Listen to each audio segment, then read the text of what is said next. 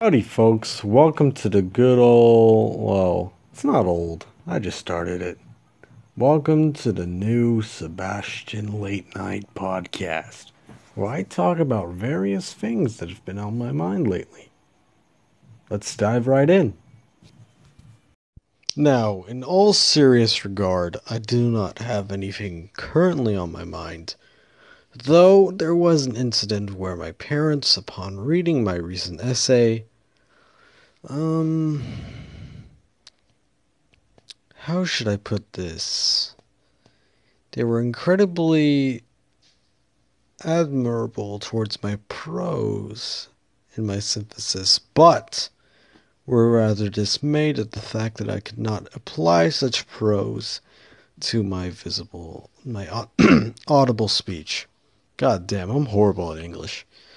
But, anyways, that was a thing that has occurred, and as for my thoughts on the matter, I believe that however I speak is a spur of the moment, and it was what makes me happiest. But writing does give me the chance to clearly and most effectively convey my thoughts to others, even though I may not be able to talk like that.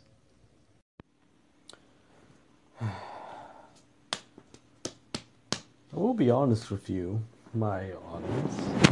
I do not consider myself a speaker or a man of the oratory until.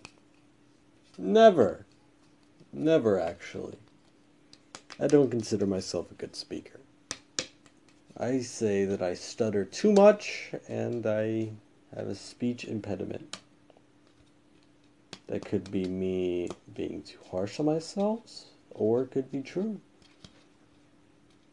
Whatever the case, I was never a very talkative person in my earlier school days, especially when I got jacked up on ADHD medication and later on antidepressants did I really start to shut up and feel the full weight of anxiety, depression, and utter misery. I will tell you that the most miserable days of my life my 16th birthday and 8th grade.